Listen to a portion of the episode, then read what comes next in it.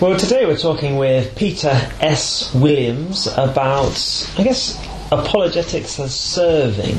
I mean, S doesn't stand for serving in your name, does it? No, it- it's Stephen uh, in my case. Yeah. helpful. And we'll be talking about um, Cinderella and New Atheism and washing uh, curry bowls in a hotel in Portsmouth. But first, um, so you've written this book, uh, Skeptic's Guide to Atheism, is that right? That's right. And uh, why did you feel that book needed to be written? Uh, because of the rise of the, the so-called new atheist or neo-atheist uh, movement, um, I think they've done a, a service, in a sense, to uh, Christians interested in um, uh, rationally, persuasively communicating their view to people. Uh, because they put arguing about God and the place of religion in society back on the cultural agenda, back on the table. Uh, I think the worst possible position really is one of apathy towards God uh, or the gospel. Uh, and now at least we have a section of society that's uh, vociferously uh, keen on arguing against uh, Christianity and belief in God and so on. And that's uh, for the population at, at large, put the issue back on the table as a matter for dinner conversation and magazine articles and books and radio discussions and all, all sorts of things. So they've opened up the issue, and I wanted to, um, as a Christian who's been trained in philosophy, um, my university background is in philosophy, I wanted to put something on the table showing why I thought that their uh, arguments uh, really didn't hold uh, water. Okay, so you're philosophically trained, writing a philosophical book hmm. against other academics. Now, sorry, this is the whole problem with apologetics. Hmm. It's just clever people in you know jackets writing angry books at each other. How would you defend? Uh, well, certainly, certainly some of the books uh, can be angry, and I hope that doesn't apply uh, to mine uh, at all. I try to be very uh, courteous and to um, display those uh, character qualities, those virtues, that the the classic biblical verse about apologetics, which is um, one Peter uh, chapter three verse fifteen. Uh, talks about always being ready to give an, uh, an apologia, the word in the Greek is from which we get the word apologetics, a reason for the hope that you have. And then Peter immediately goes on and says, do this with gentleness and respect. Okay. It's respect for, for God and a gentleness towards the person that you're in conversation with, to whom you're giving a reason.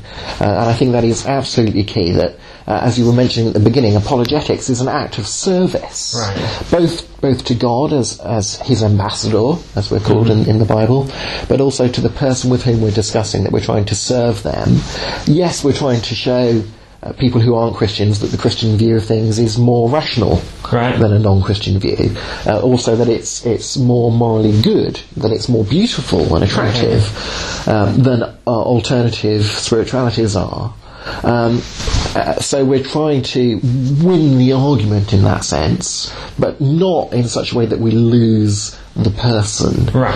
Uh, So, attractive, serving. I mean, you know, going back to Cinderella again, cinders uh, sweeping away in the grate. So, if apologetics is a bit like Cinderella, um, serving, who are these ugly sisters then? What are the alternatives? It's useful that there are two ugly sisters because there are uh, two um, uh, uh, extreme alternatives to uh, what I think is the biblical Cinderella middle ground here. Yeah. Uh, on the one hand, you have ugly sister A, um, who would be uh, simply interested in winning the argument at all costs, in uh, purely focusing on intellectual, uh, rational argumentation. Uh, it's all about is is the Christian view uh, true and is it rational and can I argue for that? Uh, now, I, I think that's useful in as far as it goes, but it's it's uh, ugly in that it's not uh, taking into account the whole person, the the nature of servanthood, the trying to win the person for Christ, uh, as well as win uh, the argument. Uh, Ugly Sister B, on the other extreme, I think, uh, is an equally uh, unbiblical uh, approach to things when you look at the way Jesus and the disciples handle this uh, in the New Testament. Uh, is a sister who's simply interested in, in kind of just tell people what to believe, just tell them the gospel, as it were, and say to them, just believe, don't don't think about it, don't ask questions, um, don't uh, grapple with your doubts. Uh, just believe and sort of summon up some sort of act of, of heroic willpower to believe something. Um, it's a, a view of faith which um, people in the New Atheist movement, I think, very rightly criticise. Uh, but time and time again, you'll see people like Christopher Hitchens and Richard Dawkins saying things like faith means believing without having any reason to, Right. or believing in the face of evidence to the contrary. Okay. Um, and that is a profoundly unbiblical, I think, hmm. definition of faith. Uh, faith means trust in something that you, that you believe is true. In, in the case of Christian faith, it's trust in someone hmm. who you think is truth, the way, the truth, and the life, as Christ said of Okay. himself. Now, in my cartoon imagination, I've got one sister with an enormous head and no heart or small heart, and the other sister with a very small head and, and a very large heart. Yeah. You know, ugly in their different ways. And so, if you want to develop more of a Cinderella mm. type mm. of apologist, um, how would you do that? I mean, how have you yourself grown to become more servant-hearted and mm. whole person? Uh, Sure. It, it started for me in terms of thinking about defining the term spirituality. Oh. Uh, it's kind of a buzzword, Okay. uh, and particularly in the educational uh, world at the moment. Right. Um, but it was left very undefined and often defined in contradictory ways and so on uh, in the educational world. I, Hmm. that's where I started thinking uh, about this. Uh, and it struck me one day that, that Jesus' reply to the, the question about the greatest command, where he says, Love God with all of your heart and all of your mind and all of your strength, was his particular way of filling out what's actually a, a generic structure or definition of a spirituality.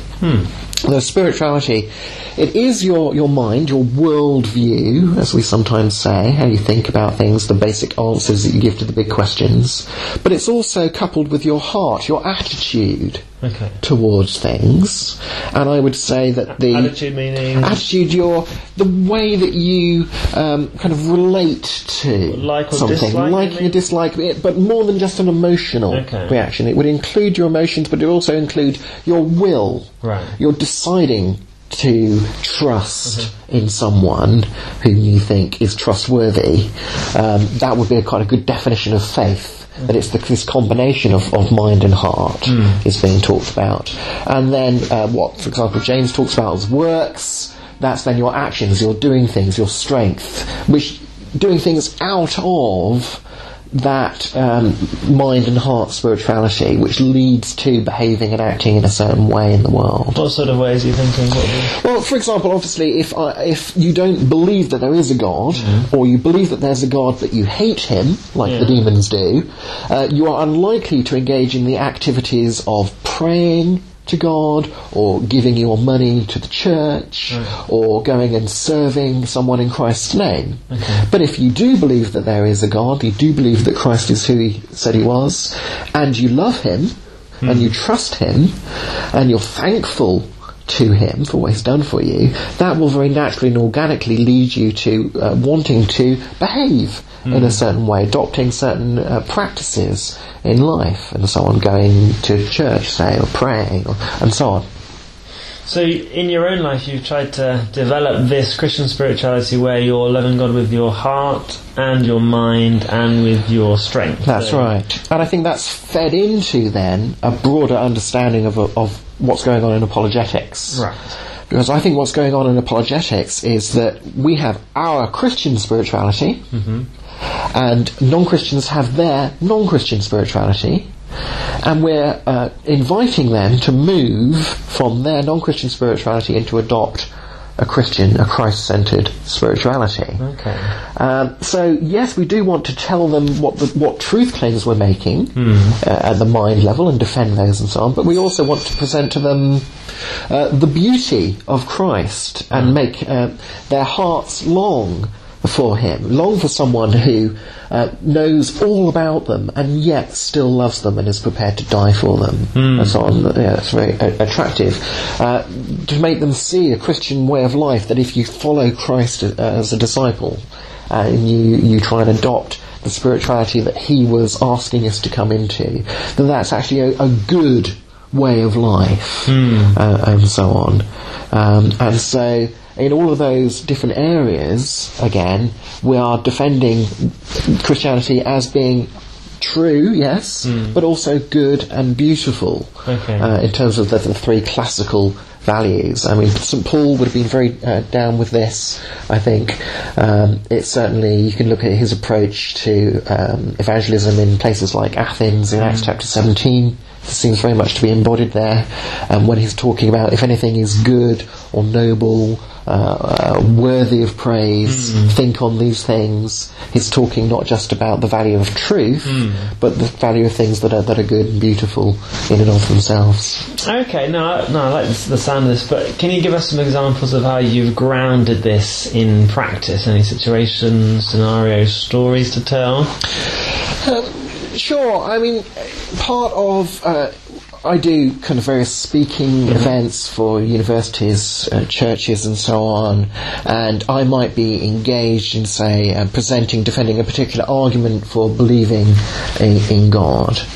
Um, and I don't just want to present them with an intellectual argument. Though. I want to also present the people with something that connects in with their hearts. Now, that's very easy to do. For example, you're doing uh, the moral argument for God, because I think that's one of the arguments for God that, that connects with people's everyday felt experience. Okay. Um, Go on then, what is the moral argument for God? Oh, very simply, the, mor- the moral argument would be uh, the claim that there are objective moral values. That is, moral values that are the kind of thing that we discover in reality rather than the kind of thing that we invent. Um, uh, and you combine that claim with the claim that there couldn't be such objective moral values unless there were a God. Um, uh, actually, uh, many uh, atheists uh, of different types will accept both of those premises. You just won't find any who accept both of them at the same time. Uh, because if you accept both of those premises at the same time, they necessarily lead to the conclusion that, well, there, then there is a God who uh, who's the ground, the source of these objective moral values that we experience. Um, and that's something that I think connects with people's daily experience, and, it, and it's an argument that starts connecting in with people's questions about the meaning and purpose of life and so Right. on, and the way in which you can contrast.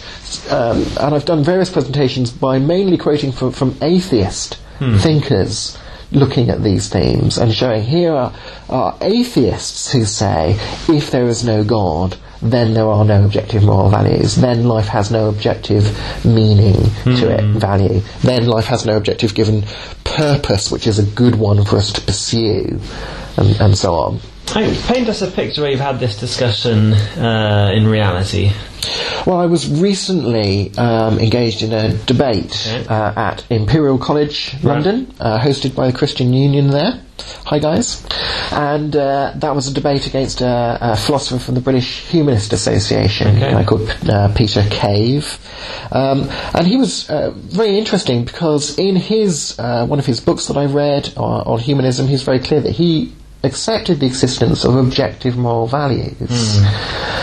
Or at least uh, in some places in his book, he seemed to accept the existence of objective moral values, because then when he came on to talking about the meaning and purpose of life and so on, he would say things about the absurdity of life and how that, you know, we're tempted to think that humans are special and have value, but really we don't, and we just sort of have to accept that and embrace that. But at least in places, he was very clear, he agreed that there are objective moral values. So I thought, great, he's giving me one premise of this moral argument, hmm. that means I can concentrate on, on the second one, Okay. and so on. Well, let's just focus on the second one because I've had conversations with friends who say, "Yeah, I do feel some things just are right and hmm. are wrong, but can't that just sort of just be, you know, written into the universe like a word in Brighton Rock? Why do you need uh, Yeah. any kind of God to, to tell you that?" Well, of course, if it's written into the universe, you're, you're already using an analogy that, that begs the question: Who wrote it into hmm. the universe? How you know? How come it's it's there? Um, if you admit that objective moral values exist, you kind of start asking, what kind of thing are they? How do you start describe what qualities does does an objective moral value have, and how do you explain the existence of such a thing? So I'd focus on aspects such as an objective moral value seems to be something that obligates us we're obligated to behave and not to behave in certain ways. An ought. Yes, there's this sense of incumbency, a sort of Right. a responsibility, an obligation Okay. to behave. But can you explain an obligation by reference to something that's not personal, that's impersonal? Can I be obligated to a chunk of matter hmm. or something that's not a person? Right. Surely I can only be obligated to, to a personal reality. But if there is a, an objective moral obligation that transcends individuals, you and me, us, our society, what you know, whatever we happen to think about it, hmm. it's an objective moral fact. So even if we thought, you know, that, that killing small children for fun was, was, was a great idea, hmm. and we all decided that that was that was the case, and we all, um, you know, felt that it was the case, or managed to hypnotise ourselves into feeling that that was right, and we enacted laws that said that that's a jolly good thing to do, hmm. then nonetheless that we would be wrong, we would be mistaken profoundly about this because there's an objective moral fact, which is that we're obligated not to torture small children just for the fun of it. Hmm. But but to whom do we owe that obligation? Hmm. Who is obligating us? Well, well, the very question, it's got to be a personal source of that obligation, Right. but a personal source of a moral obligation that transcends you, me, us, our decisions, our feelings. It's an objective fact out there. So a, a transcendent, objective source of a moral obligation Hmm, is a transcendent moral yeah, person? yeah, a personal, transcendent reality. It's beginning to sound quite a bit like at least part of what people mean by Hmm. God. So you were prese- or at least discussing this Yeah. moral argument in Imperial College. Now, in what sense was that serving anybody? Wasn't that just you know a couple of big heads chatting about this, that, and the other? Is that service? Uh, well, I think one thing that a debate like that does is is gives an opportunity for Christians to invite non-Christian friends along. And we I mean, knew from the audience size that there were non-Christians there. From the questions in the Q and A time, that there were non-Christians there, um, and, and it brings that issue of truth, yes, to the to the fore in that relationship. But I'm I'm really there hoping that uh, in a sense, by my service here, I'm, I'm enabling Christians to better serve their friends in an ongoing relationship of, of, of being ambassadors for Christ and loving those other people in the name of Christ. Um, so I'm, uh, in a sense, just a small um, uh, stepping stone on the way of someone's journey, uh, and they're being guided in that journey, I hope, by a loving Christian friend. And they're, in a sense, they'll be assessing Christianity, not just in terms of the intellectual, you know, art banter that goes in the front of the hall, but by the lifestyle, the character um, of their friend. They'll be judging uh, me on those things as well, not just my arguments. They'll be judging my, my what Aristotle called the ethos of the the presenter. Um, my character, do I come across as a uh, someone who knows what he's talking about and isn't pulling, trying to pull the wool over? Do I feel like a used car salesman when I'm making these arguments, or do I seem uh, like a sort of chap who knows what he's going on about and so on? Um, but I think even bigger impact will be uh, those Christian friends, but it, but it gives an, an in to the discussion. And in, in terms of getting kind of um, existential about this and saying we're not just kind of playing with, with you know intellectual word games here, it was fascinating to me. One of the questions from the audience was a gentleman who, who stood up and he said, "Well, I you know I don't believe in objective moral values. I think it's all subjective, but." On your view, wh- wh- what is it about God, in your view, that grounds these objective moral values? You know, is it just that He's bigger than us? He's more powerful? Ah. You know, is it sort of the law of the jungle playing here? God gets to tell us what to do because He's bigger, kind of thing. Uh, and I, I used that as a teaching uh, opportunity in part because I said to the gentleman, now, of course, it's tempting to reply to you that since you don't believe that there are any objective moral values, you don't believe that I have any objective obligation to seriously consider your question, to bother giving you a reply that's courteous and well thought out or anything like this. You hmm. know, what you're actually doing by rejecting objective moral values is, is undermining the whole process of us having an intellectual discussion. The intellect and, and questions of morality go hand in hand. They're not hmm. really separable issues. But since I do believe in objective moral values, I will actually give you a serious, you know, thought out, courteous answer to this question. Uh, and I, I talked about it. You know, it's not the fact that God's more powerful than us. It, it, the ground of objective moral values is not God's power, but God's character. Uh, God is love, as the Bible says, and uh, the philosopher Plato would have said God is the form of the good. It is his necessary, essential, unchanging character, which is the, the ground and source of these objective moral values. Um, so I gave him an answer to the question, but I tried to use it to reinforce and to engage him in thinking, what, what am I doing when I when I say okay, I can escape from this argument if I simply deny that there are objective moral values? You know? Well, yeah, of course. If you're willing to go there, you can escape the, the conclusion of the argument. But is that too high a price to pay to escape the conclusion of the argument? Which is the bigger problem, having to believe that there are objective moral values or having to believe that there's a God of some kind? Um, it seems to me if, if you reject objective moral values, you're also rejecting um, uh, intellectual discourse at all. You're putting yourself beyond the conversation. In a sense, you're sort of um, sticking your fingers in your ears and going la la la. As opposed to obeying an obligation to seek the truth. Yes, to be rational and, Right. and so on. Now, so we're talking apologetics as serving with Peter S. Williams. Now, I mentioned at the very beginning about um, cleaning curry pots in Oakham, Portsmouth, partly because I thought it was an interesting story. Do, describe that to us and let's see if we can turn it into a closing metaphor. we'll see where we go with this. Uh, yeah, this was uh, during one of the summer holidays in my uh, first university days. And I worked for a staffing agency back in uh, Portsmouth, where I come from, and I was uh, on the hottest day of the year that summer at the back of a, a hotel kitchen, uh, washing up. Curry uh, preparation bowls that were about as big as your sink at home in uh, a sink that's about as big as your bath um, all day, uh, sweating uh, like a pig, I can tell you. It was very, very hot, and to be in a kitchen in a day like that doing uh, you know, hard uh, manual job trying to scrub these pots clean of curry. Uh, it yes, it wasn't the best work experience of my life, but it's you know certainly character developing, all that. you know. and have you been, you know, polishing your arguments or, uh, or, or cleaning your rhetoric ever since? It constantly. I mean, both both jobs are an act of, of service. Okay. Uh, both are, are good things to do. They're, they're, they're necessary tasks that, that we're called called to um, uh, in life. Um, you know, some of us might concentrate more on certain jobs than, than others, um, but all of us do, as the Bible says, whatever we do, do it uh, well, do it as we're doing it unto the Lord.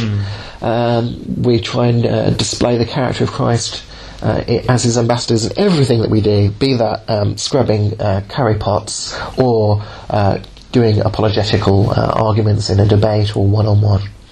Thank you. Well, thank you for serving us today through talking to us, uh, Peter S. Williams. It's been a pleasure. Thank you.